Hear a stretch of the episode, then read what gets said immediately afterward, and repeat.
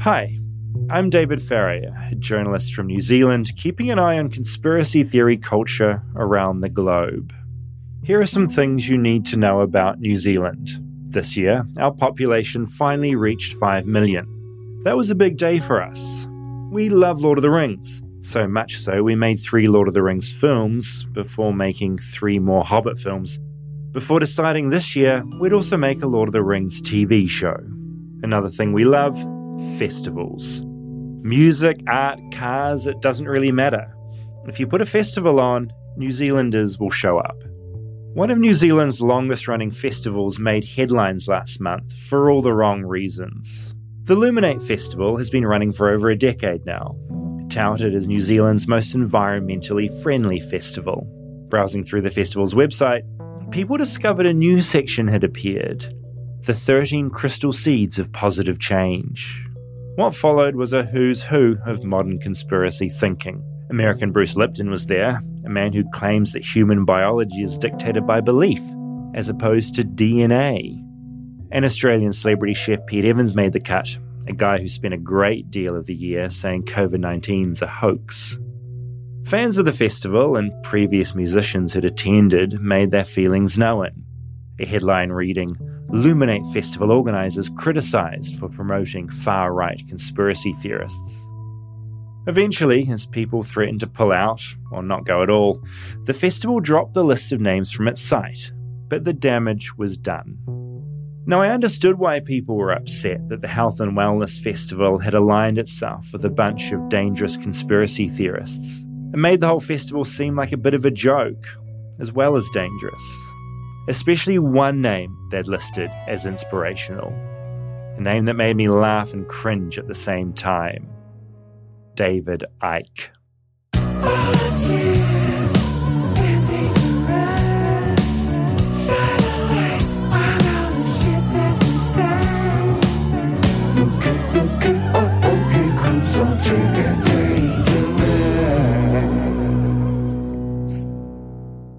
So, David, I'm so excited for our first episode of Armchaired and Dangerous to do a deep dive on something I know nothing about. The only thing I really know we're going to be discussing today is reptiles. it's Ooh, it's all us. you need to know is the reptile episode, right? Yeah, it's a guy. His name's David Icke, and he is a British conspiracy theorist who I've been fascinated with for such a long time because I guess primarily because he came up with this incredible idea about reptilian shapeshifters. You hear reptilian shapeshifters, and I was, I mean, how did you feel when, when I said that just now? Did you sort of feel it in your bodies? Yeah, a little scaly. Well, yeah, and just immediately a bazillion questions. Like, my, I guess my only understanding of a shapeshifter comes from maybe True Blood, that show where people yeah. could kind of transform into animals. So, yeah, let's do some uh, cursory knowledge. What's a shapeshifter, and is it agreed upon in the scientific community as a thing? Yeah, it's definitely not agreed upon in the scientific community. and that's what makes this theory so good. And I guess even pulling back from the reptilians, you almost need to fill in a little bit about who David Icke is because he was a very together sports broadcaster for the BBC in the UK. So he was really respected. And you'd tune in and you'd hear the sports news from this guy and you'd trust him. What era was this? What time frame was he popular and this was like around late 80s, very early 90s. Okay. And he was a soccer player before this. Ah. He had to leave soccer because he got arthritis. He became a sports broadcaster. And then one day he held this press conference that was a big surprise to everyone and told everybody that he was the Godhead. So essentially, that he was like another Jesus. And oh this came out of totally left field. Like, no one was expecting this guy to do this. Was he under contract with the BBC or anything at that point? Or did he like retire and then go, okay, finally I can get this off my chest? He was weirdly in this dispute because he was a bit anti authoritarian. And so he wasn't paying his broadcasting tax, which is how the BBC survived. And he was kind of essentially refusing to fund his own employer, which was quite a funny position to be in. So he was already in this kind of tiff with them. And then him coming out and saying he was Jesus was the thing that pushed them over the edge, I think. Yeah, that's a quick way to get out of your contract is declare you're Jesus.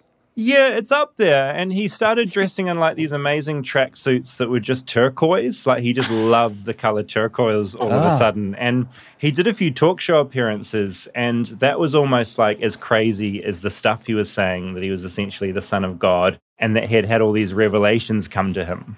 Did you watch his press conference? Do you remember seeing it? I saw it years later because it was this Wogan show, this famous talk show in the UK. And there's a few like famous guests he's had, and David Icke is at the top of the list because there's this point where David Icke is sitting there and Wogan is saying to him, You do know that the audience is like laughing at you and not with you, right? And it was really brutal because whatever revelation David Icke had had that made him think he was the son of God and sent him on what would eventually lead him to be one of the world's biggest conspiracy thinkers, something happened and he was being openly mocked. And he, he's talked about that since that interview happened. He said that was the time that he openly decided that I'm just going to walk straight into the mockery and not let it bother me and be my true self, which sounds like a really noble thing.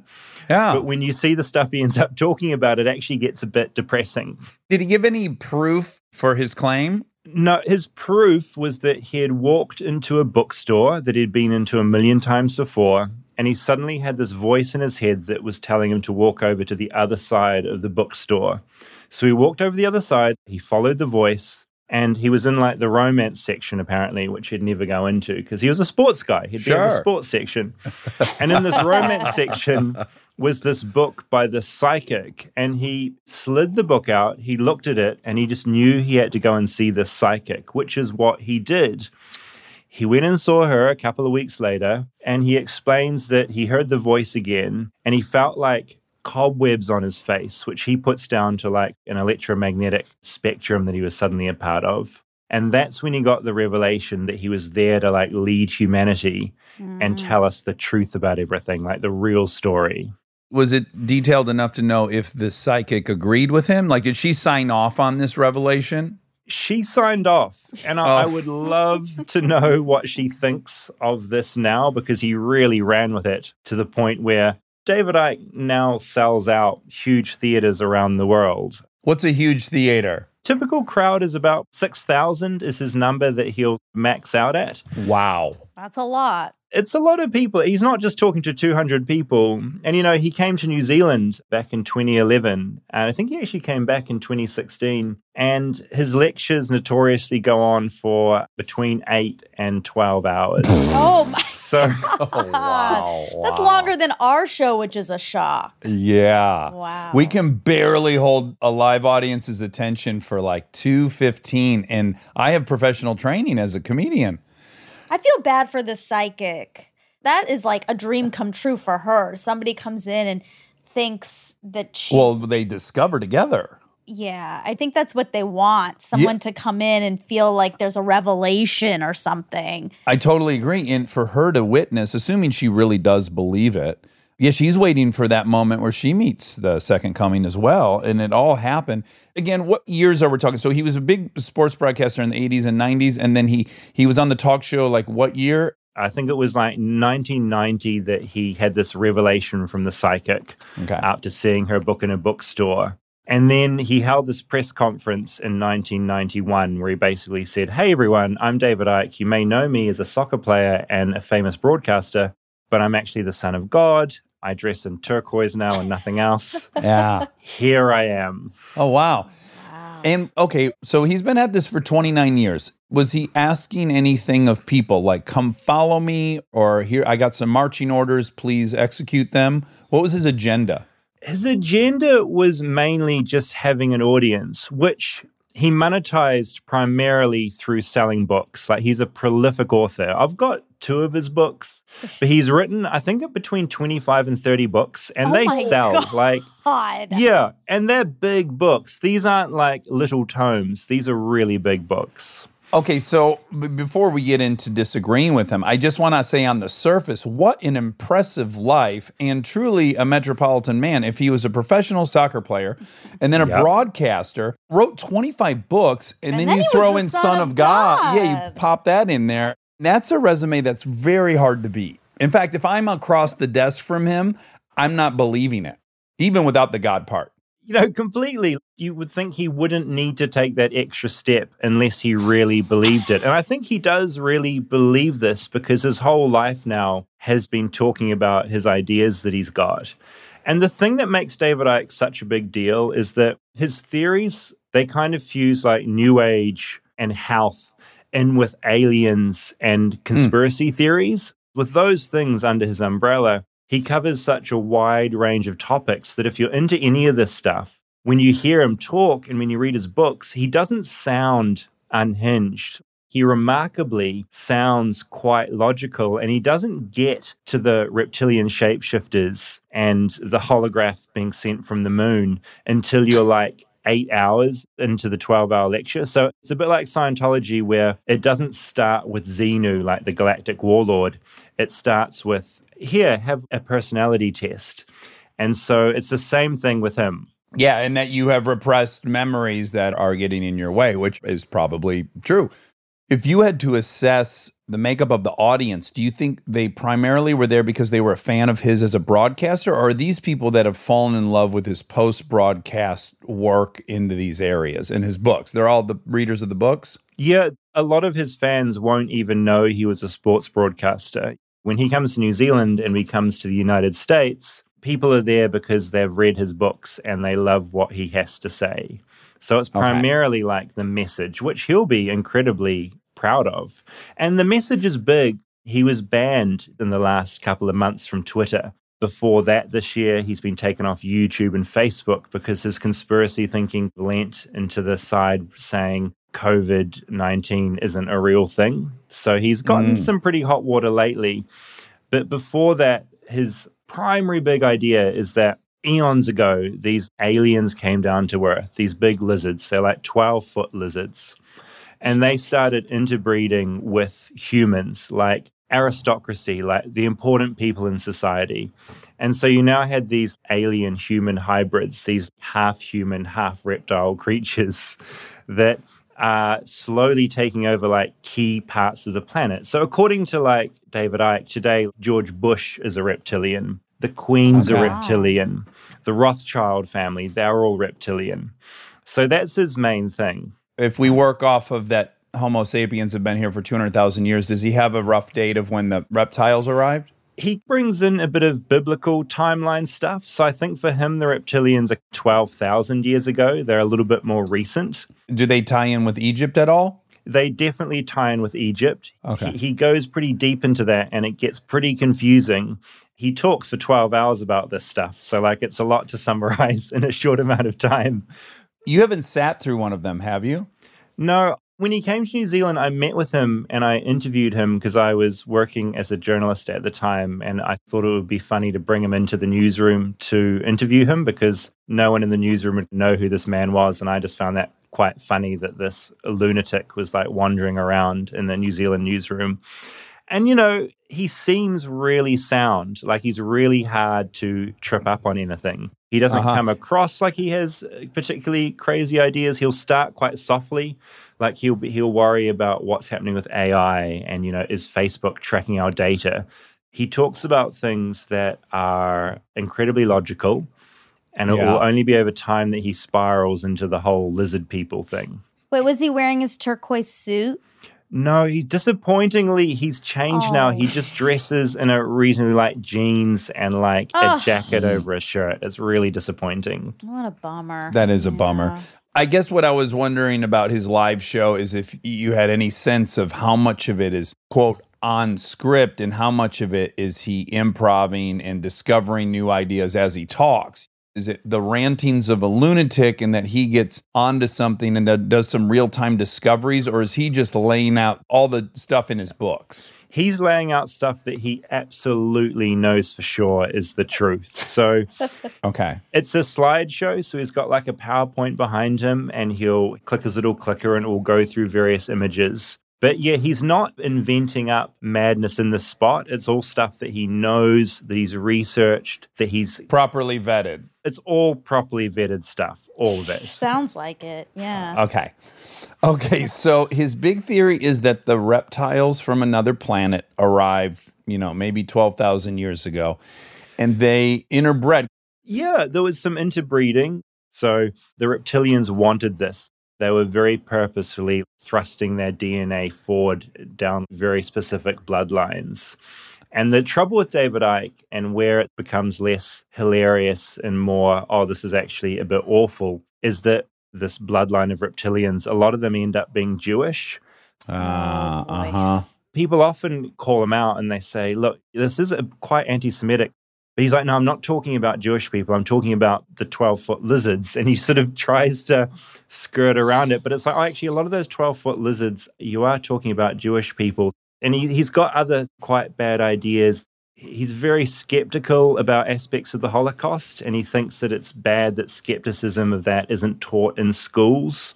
And so there's certain things he says where you're just like, oh, okay, this isn't great. It's kind of not funny anymore. You actually have some quite bad ideas. Well, don't all roads seem in this space to lead back to anti Semitism, or at least many of them? Yeah, they do. And unfortunately, David Icke is another one that does. His whole thing about reptilians is that they feed off our pain and our angst. His other defense for racism is that he can't be racist. He doesn't want to have any hate in him because he knows that will feed the reptilian overlords. So that's how he skirts around the am I racist? that he's is disincentivized to yeah, be racist. disincentivized to be racist. Uh huh. So if I was in the reptilian bloodline, and I wish I was, I would bet if these existed, you are. Continue. okay, is it like a Harry Potter situation where I can just become a smaller version of the lizard or the 12 foot lizard at any moment? Yeah, you're a shapeshifter. So uh, your eyes will go black before you're about to Oh. shift. And then you will literally transform into a 12 foot lizard. So you'll get green skin. It's like a literal lizard that is just under your skin. Like a Komodo dragon And has he said that he has seen these lizards walking around? outside of the island of Komodo. His main evidence is that he has spoken to people that have seen people morph from human to lizard. Okay. This is probably off topic a little bit, but what happens to the clothing? It makes me think of the Hulk when Bruce, Yeah. when he would turn into the Hulk, the clothes would be gone. You're like magic. Well, they'd rip into shreds, and then every time the transformation happened, you'd have on the floor a bunch of tattered and torn clothing that wouldn't fit the lizard. Yeah, there are real problems with his theory. Like, why would you even bother to shapeshift? Like, what's the advantage? Yeah, like what's for the you? point? Yeah. Yeah, things like this he just kind of breezes over in a major way. And so the agenda of the alien lizards, though, is to gain power and perpetuate their own bloodline. Is that, or do they have a, a more sinister plan? It's to control the world and to keep humans under their control, and also to create certain things like war and famine so that they can feed off the negative energy that humans are putting out there. So they're the, this big bad, which it has a lot in common with the QAnon conspiracy theory because reptilians, strangely, also love harassing and torturing and eating children, which is. QAnon says a lot of the Democrats like to do as well. So David Icke, I almost feel like was the pre QAnon all encompassing conspiracy theory because he covers everything. He's all about 9 11 being a hoax. He thinks that vaccines are simply a way for the reptilians to control the population. All the stuff that QAnon's into, he was into before QAnon, but he had the alien backstory, which QAnon weirdly doesn't have. Yeah, it's almost suspiciously so. But so it sounds like he synthesizes a ton of stuff into one cohesive narrative, pulling tons of stuff into it. Yeah, and it all comes back to the lizards. In the late 90s, he wrote The Biggest Secret, which was his biggest book talking about the reptilians. And then he expanded on that a couple of years later with this other idea he had called the moon matrix. His other big theory, which is that the moon isn't the moon, it's a reptilian spaceship slash moon base. And what that does is it gets its energy from Saturn's rings. Like Saturn's rings are the charger spinning round. That charges the moon, and then the moon slash spaceship slash portal to another dimension is like this big VR machine that shoots down onto Earth and creates the matrix. Like we're in the matrix. Like a lot of what's going on around us isn't real, it's generated by the moon. That's his other big thing. Okay, so the moon is like a big film projector and it's creating a lot of the imagery we're seeing. But more psychically, it's more psychically gets into our brain. So it's not like it's projecting up imagery for our eyes, it goes directly into the brain so we see what the reptilians want us to see. Stay tuned for more if you dare.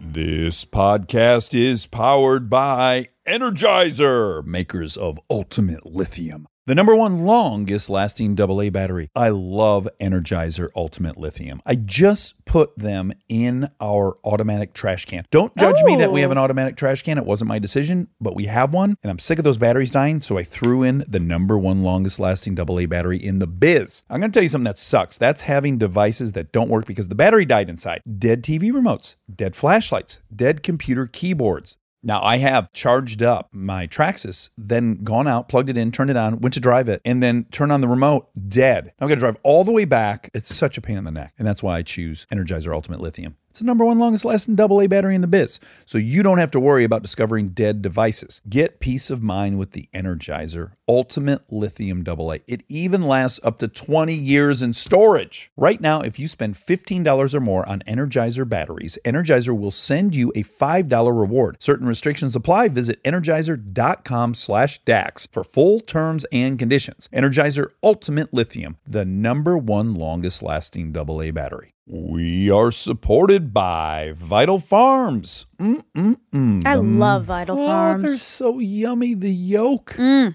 The yolk is pure orange. It's pure orange. It's so delicious. And the best part is, is you know, these are very ethically raised eggs. So much so that you can go onto the carton. You know this. mm-hmm. and you can track what farm these eggs came from, and you can even watch the little hens parade around out in the sunshine. It's cute. It really is. Now, buying eggs can be confusing. Vital Farms wants to clear things up and keep it simple. Vital Farms pasture raised eggs are better than cage free. They're bullshit free, okay? Cage free hens spend their entire lives indoors with only one square foot of space to move in. Now, pasture raised hens roam free outside in 108 square feet of sunny space per hen. Pasture raised hens spend their days doing the things hens love to do roaming the green grass, breathing fresh air, and foraging for food. Vital Farms egg cartons have a farm name printed on the side of the carton where you can see a 360 degree video of the actual farm your eggs came from. Head to vitalfarms.com slash DAX to receive $2 off a carton of Vital Farms eggs and learn more about what it means to be bullshit free.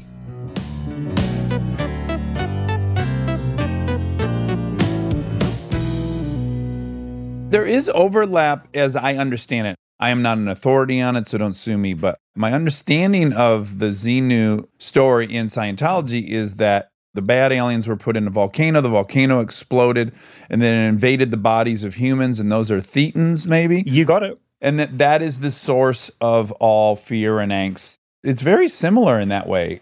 Totally. It's very much about energy and the fact that we are being manipulated by ultimately an alien race. So it's very similar. That's like Christianity too with Satan. Yeah, yeah, yeah, yeah. Satan some is a is a force that invades your body and it Makes you do pulls bad pulls you in the wrong direction and Yeah. tries to exercise evil on planet Earth. Is there criteria to identify the lizard people? Also, is there a plan? ch- ch- They, I would assume, should be killed. yeah, this is all very true. His take is that ultimately that we should get rid of the reptilians, but I think he kind of just believes that we're living with them now. Like they're so entrenched and they're so secretive and sneaky that we'll never manage to catch them all. So we just have to be aware of it. And ultimately, like his end goal is kind of nice in a way. He thinks that we should all just be peaceful and love each other so that they don't get any of our energy, which is a nice end game to have. Like you got to give it to him. Except not Jewish people. Yeah, because Jewish people are probably going to be the reptiles. So yeah, falls If you had to apart a bit there. They're probably the reptiles. Yeah. Yeah. I do think so many movements are just trying to put a face on angst and the human condition, the unpleasantness of being alive and fear and jealousy and all these things. And so, for some reason, it feels helpful to anthropomorphize that into the devil, Xenu, whatever it is now, these lizard people.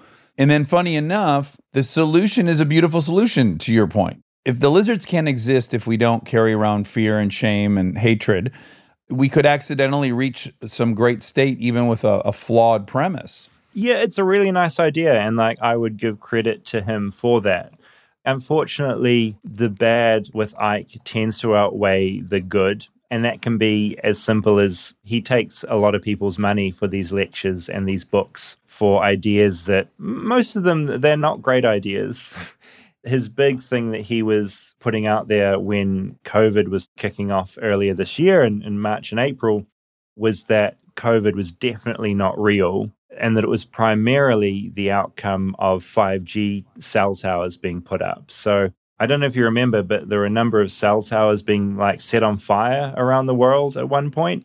Well, I learned from you that it happened in New Zealand, which shocked me. Yeah, and it happened in the UK as well. And he was not helping that at all. His whole take was that 5G, the electromagnetic radiation, is breaking down our body's natural defenses and we get sick. So ah. when he started saying that and that started getting a lot of traction, that's when YouTube and Facebook booted him off. And he just lost his Twitter account recently because his conspiracy theories aren't exactly spreading the most helpful health information around. Is he popular enough that he's ever gotten a response from, say, the Queen of England or the royal family? Have they ever officially responded to that, that accusation? The Queen hasn't. Mark Zuckerberg, there was a Q&A in 2016 and someone put the question to him, are you a reptilian shapeshifter like David Icke has suggested? and he said no, he wasn't a lizard. Here in New Zealand, we had a prime minister a few years ago now called John Key, and someone put in official information request here to say, is the prime minister a 12 foot green shapeshifting reptilian?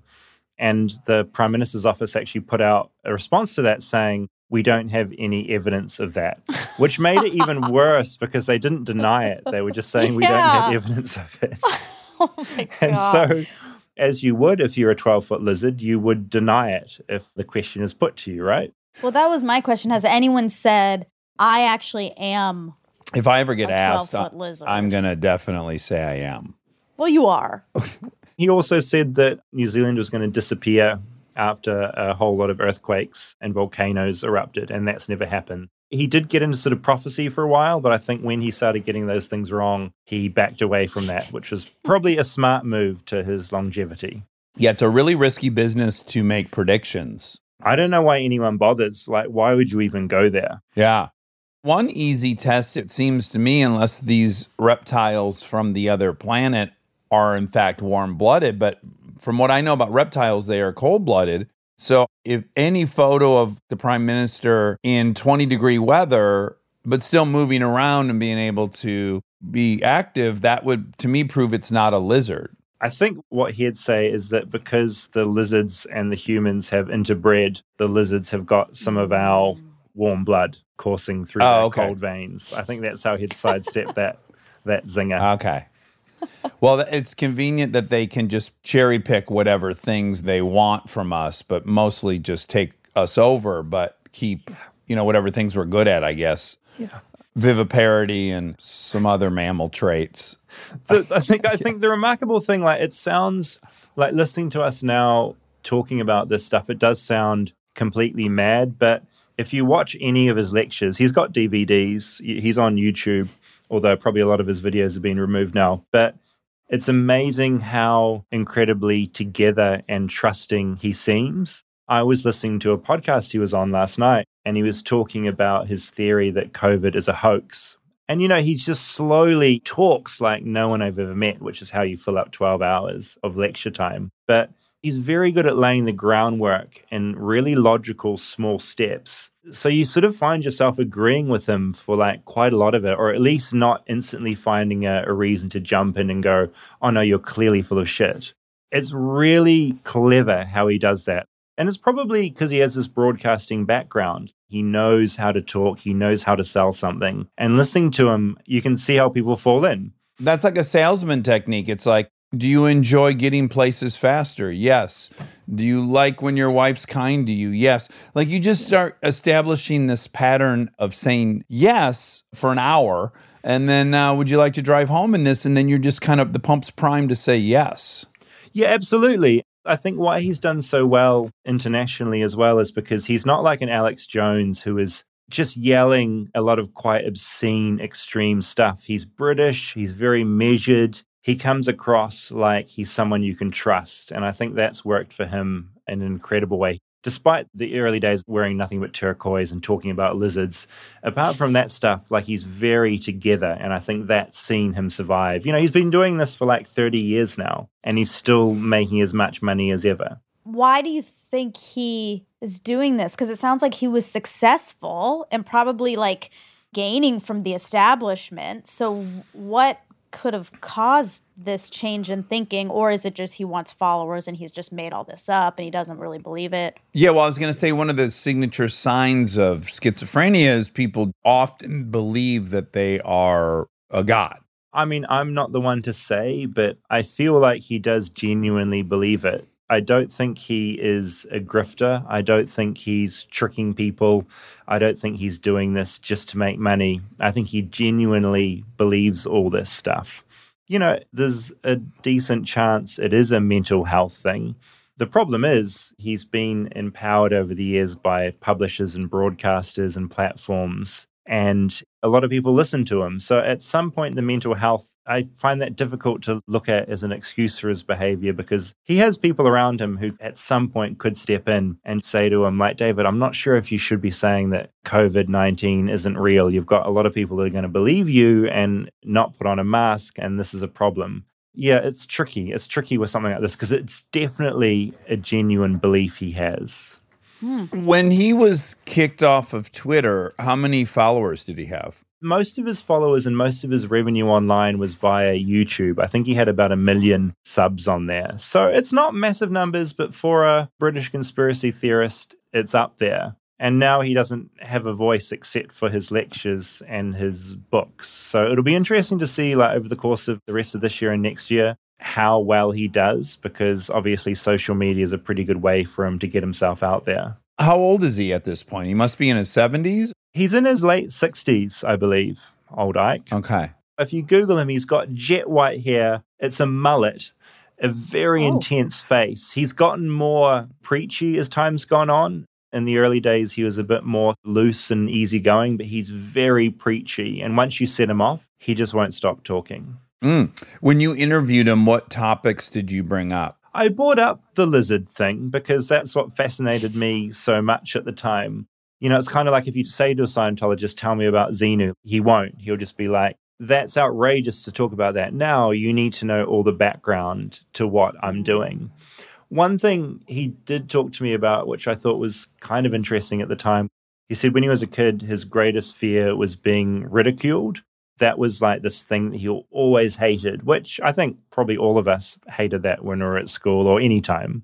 And so when he went on this big British talk show, he was sitting there talking about how he was the Godhead and about energy and about his different theories. And the audience was laughing at him so loudly. And then after that appearance, that shot him into superstardom. And, you know, he couldn't go to the store without people going, Yeah, David Icke, can we get a photo with you? And teasing him again and again and again. That's the point he just said to me, like, that was a decision he made Whereas, like, this is my life now. I'm going to be teased, but I'm just going to lean into it. And ever since then, he's just done exactly that. So, does he regularly make the rounds on British TV as kind of like a funny guest that people will have? The last couple of years, since the anti Semitic stuff has been a little bit more in people's faces, that's happened less and less, which is great. But definitely, yeah. whenever he's traveling the world, you'll see him pop up on Australian daytime TV or he'll be on TV in the UK. He will pop up because he's the reptilian guy. Why would you not want to book the guy that thinks the Queen's a lizard, you know? I'm dying to talk to him for sure. and he's likable. Like he's a really likable guy. Like when I brought him into the newsroom here in New Zealand that I was working in, he was a lot of fun, and you want to spend time with him. Yeah. Does he have any formal education? No, post school, it was nothing. It was just soccer. He joined the Green Party for a while after playing soccer, and he started getting into the environmental movement a little bit, which I think ended up marrying up with some of his more extreme New Age ideas. The Green Party eventually kicked him out because he just got too extreme for them. But yeah, education wise, not a lot, but listening to him, you couldn't tell. Yeah, I just imagine someone who could write 25 books is prolific.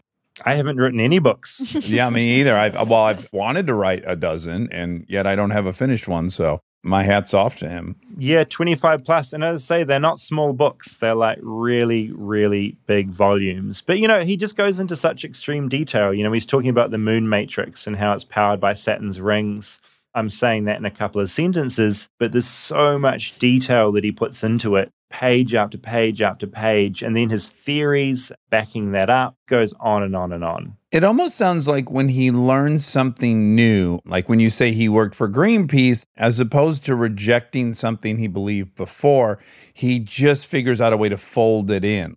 He absolutely is. And new information will just complement his other ideas. And it's a great way to write books because you'll write one book laying down the groundwork and then your next book will be building on that and expanding on that. And because he's got so many different bases he's covering, he's got this new age side. He'll talk about 9 11 as well. What's his theory on 9 11? Oh, it was all orchestrated by the reptilians so that the US could invade Iraq, which that's what happened, but his backstory is all his own bullshit. He's also very good at fusing things that happened with his utter mad theories. And so they fuse quite well together. Well, I can imagine if you didn't live in the US and you were critical of our previous CIA operations and our many things we've done to pursue oil, I can see someone almost buying into the 9 11 conspiracy to justify us going to Iraq, but I would expect him to put us as the bad guys in that conspiracy, as most people did. So, does he even have geopolitical enemies or people that he thinks are bad, or just is any bad actor a reptilian? his whole thing is that he doesn't see political boundaries or race or creed or anything. It all goes back to whoever is the reptilian is the one pulling the strings. Mm. And so when he got kicked off of YouTube and Twitter, was there a shitstorm that followed? He went old school. He went on every radio talk show he could possibly get on. He started incorporating that. He's got his own radio broadcasts that he, he has in the UK, newspapers, all the old channels his whole thing was that they're just trying to cover up the truth about COVID being fake. Like, of course, this would happen. So, like with any deplatforming, the person that's been deplatformed just uses that to further their own conspiratorial thinking. And so, of course, his followers are probably going to buy into that. Stay tuned for more if you dare.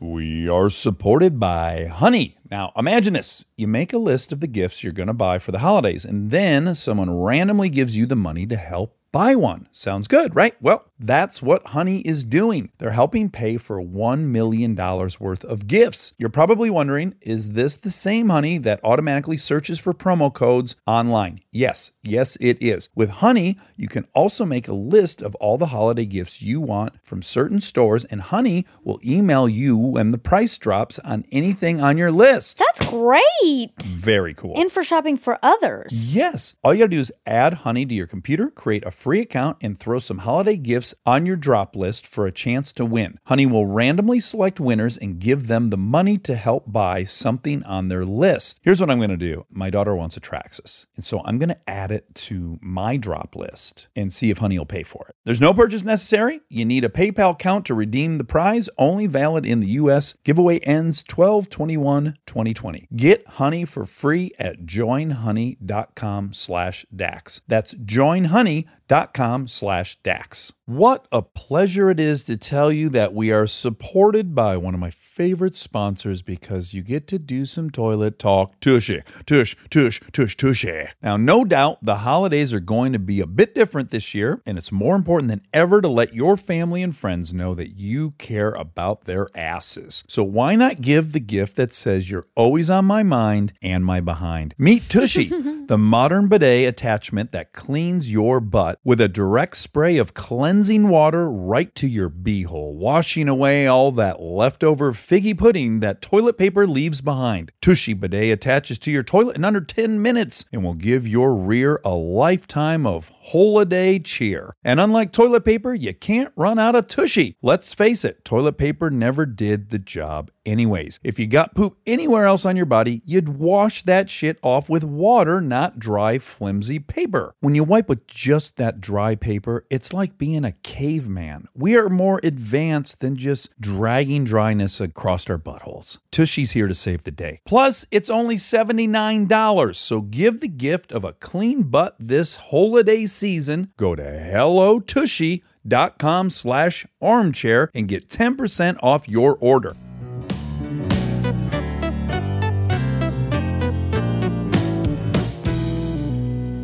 If I could lay out concisely the argument for the people who've been deplatformed, I believe it goes like this We have a right to free speech in this country, and the internet is basically a utility. It's something that all of us should have access to and everybody uses Facebook. So to be making choices of who's on Facebook and who's not is in violation of that. And you're a journalist who has a pretty good understanding of the First Amendment, I would imagine. Could you say why it's taking that too far? I have my own opinion on it. Yeah, I, I think if you have a platform that is a broadcaster like YouTube is and a publisher like Facebook is, you have a built in responsibility to not spread en masse and promote via your algorithms really dangerous information. So, free speech is certainly important, but it's not trumped by being allowed to simply speak really loudly to a massive audience about something that will potentially get someone killed. And when you are getting massive numbers promoting an, an outright lie that COVID 19 isn't real, then I think that's where free speech shouldn't get held up as the number one thing. Well, I think it then treads into the it's illegal to yell fire in a theater argument, which is prohibited. But I would go further and to say that Facebook's not the government. YouTube's not the government. Twitter is not the government. You have a right to not be silenced by your government. You don't have a right to not be silenced by Gucci or Chevrolet or Kmart. You don't have access to Walmart's the side of their building to hang your poster on. You're not insured a right to use someone else's enormous creation to amplify your own voice. No, and you're you're on someone else's product doing that. Facebook is a product, Instagram's a product. You're using those places to yell your rubbish. Nothing is stopping David Icke after being deplatformed from Twitter from going on and speaking on a TV station or going down to the park and yelling out his theories from the corner. You'll often find people that are screaming and yelling about being deplatformed. They're doing it from a platform. Like you're hearing them say that because they're on a platform somewhere. So yeah. It's people that are upset because they're being removed by a business from shouting dangerous, terrible things. They're still going to have places to shout those things from. Yeah, if you go into Macy's and you start preaching, they will ask you to leave Macy's. They have not infringed on your First Amendment right. You're inside Macy's. Has there been any terrible outcome? Like, have any of his followers done anything illegal or crazy that has gotten into the news? It's not particularly at QAnon levels of crazy. No assault rifles at pizza parlors. No, no assault anything? rifles. I mean, the thing with him is he will appeal to the alt right. They've taken on certain ideas of his, especially the more anti Semitic stuff, obviously he's out there promoting the idea that face masks are absolutely useless in any way.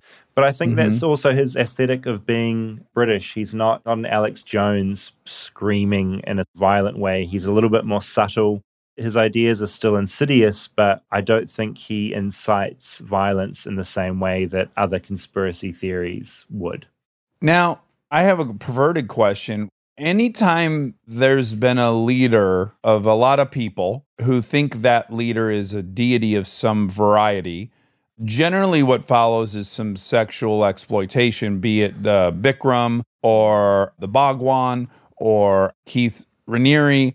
No, it's a really good point. I mean, in my mind, I think sometimes money is enough for people. And if people see the revenue coming in, then that is going to be enough for them. And you could age out of it, I guess. Like, how horny are you I'm being I'm being serious, David. The reason I don't want to be a cult leader is I want to stay married. I would not feel comfortable starting a cult until I was like 70 and my penis didn't work anymore. It's very it's very responsible of you, Dax. It's a very responsible reason for not starting a cult. Thank you so much. I've thought about it a lot.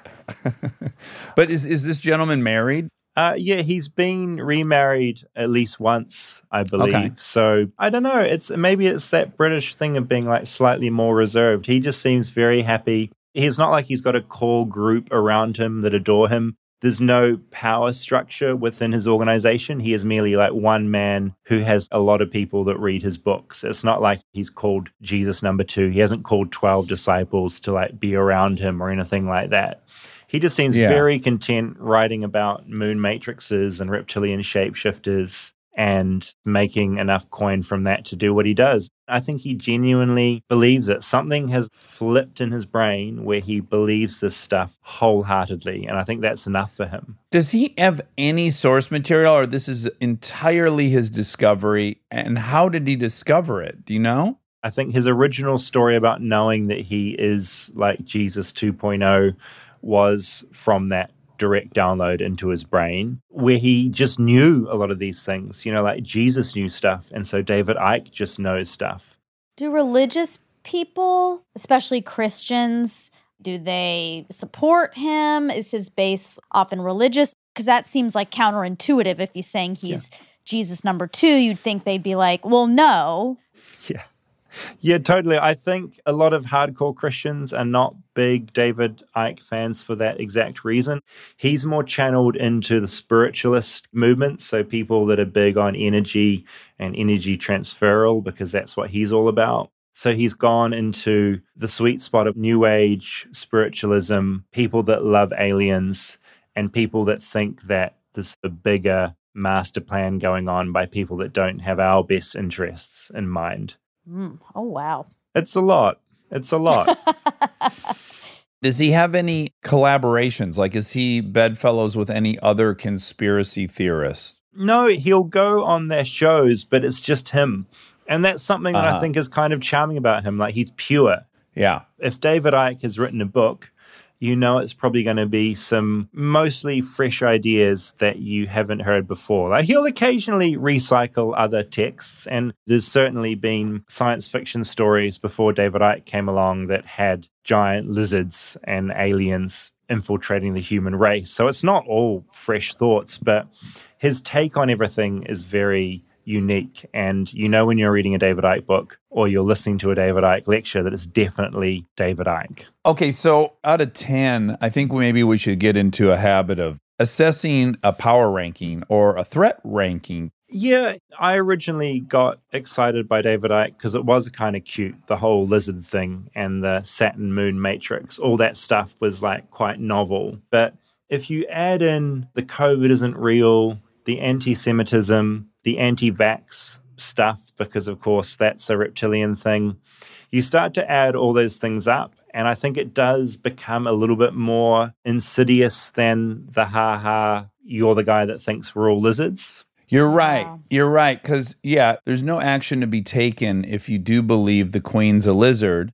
But if you're making a decision that I'm not going to vaccinate my child for polio or I'm not going to vaccinate my child for, you know, measles or any number of things, then now the lizard thing's not that funny because some child's growing up very vulnerable to diseases from the 1700s. And also his ideas are quite catchy. This New Age festival in New Zealand recently that I wrote about listed David Icke as one of their big inspirations. His name was listed alongside a lot of the more common these days, sort of the QAnon type people. And so I think he inspires a lot of other people as well. And so he's a little bit more of a subtle mover and shaker. He's not an Alex Jones that's screaming yeah. and he's not yelling at his audience that school shooting victims are crisis actors. He's a little bit more subtle. He's got a really big influence within the conspiracy community. His ideas spread in an insidious way. So I'd almost give him like a good seven out of 10, I'd say. Okay. I'd sort of be around seven. And he does sound like a gateway. Like you might come for the lizards, but then stay for the vaccine and the anti-Semitism. Totally, and and the gateway yeah. in, like the sort of the spiritual thing, and what we are talking about earlier of him not wanting to feed the reptiles to try and wipe out war and any kind of angst. That's a really beautiful way into this thing. But then from there, yeah. it slides into some stuff that's a little bit not quite so delightful. I think a lot of people that love David Icke, it takes a while for them to like slip out of that belief system. I gotta say, I'm a little shocked. Am I right in that New Zealand only has 3 million people, right? 5 million. So we're doing pretty well. Oh, congrats. Oh, wow. Yeah, really good you. job. Thank you. We're breeding. We're, we're really doing well down here, you guys. Very horny. Very horny. well, the reptiles are.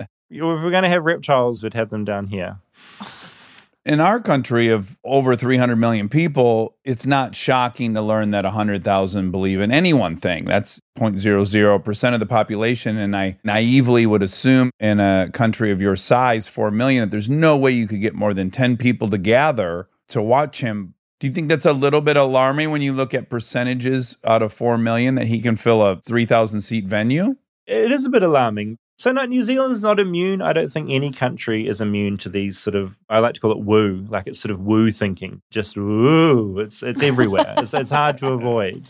Yeah, there is some very fascinating phenomena when you're in a in group that is accessible by everyone, but it doesn't feel accessible by everyone. And I think there's some really abstract borders on the internet where people feel insulated. The only people consuming this are people who all have agreed on this common culture and common sense of humor and common everything.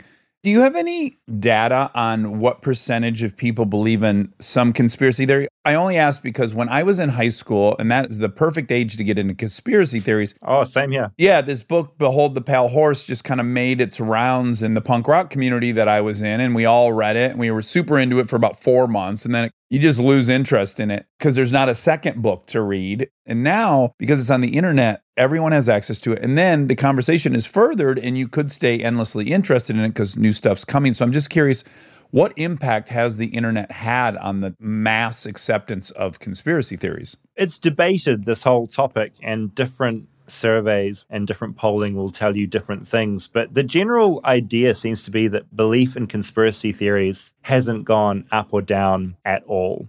There's always been a certain type of human brain that will fall into magical thinking and distrust of power systems, and that will fall into that every year so and so conspiracy goes through the roof, etc.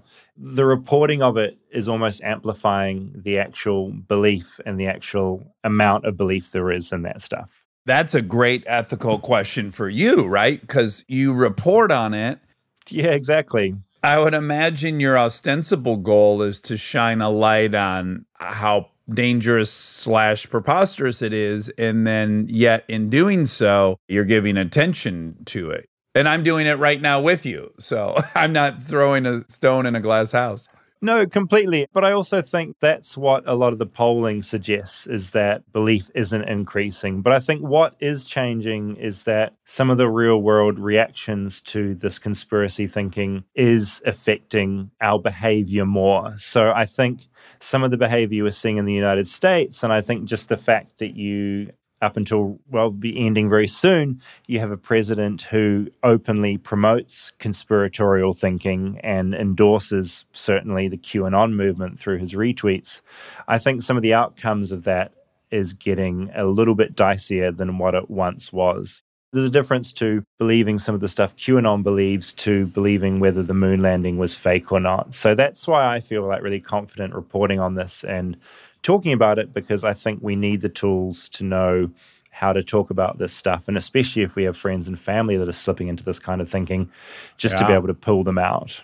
Oh, undoubtedly, people will be gathered with family members on the uh, coming holidays, hearing stuff. Oh, yeah. There'll be a lot Yeah. of that. Do you guys have Yeah. any family members or friends that are heavily into this? I have a couple uncles that send my mom really out there conspiracy theories. Yeah. It's always the forwarded emails that you've got to watch out for, isn't it? That your parents are getting. That's what you need to look at. Your parents' inbox. That's where it's all popping off. Yeah. And of course, you can chart it quite easily. They just get increasingly more hostile. The tone is just ever expanding and getting more aggressive. Absolutely. And I think the rhetoric around this stuff is getting more, it's getting angrier. So, again, I think that's why it's important to talk about it. But in general, we're as stupid as we've always been as far as mm. believing in stupid ideas. There's always going to be a certain amount of the population that is going to like love woo, whether the internet exists or not.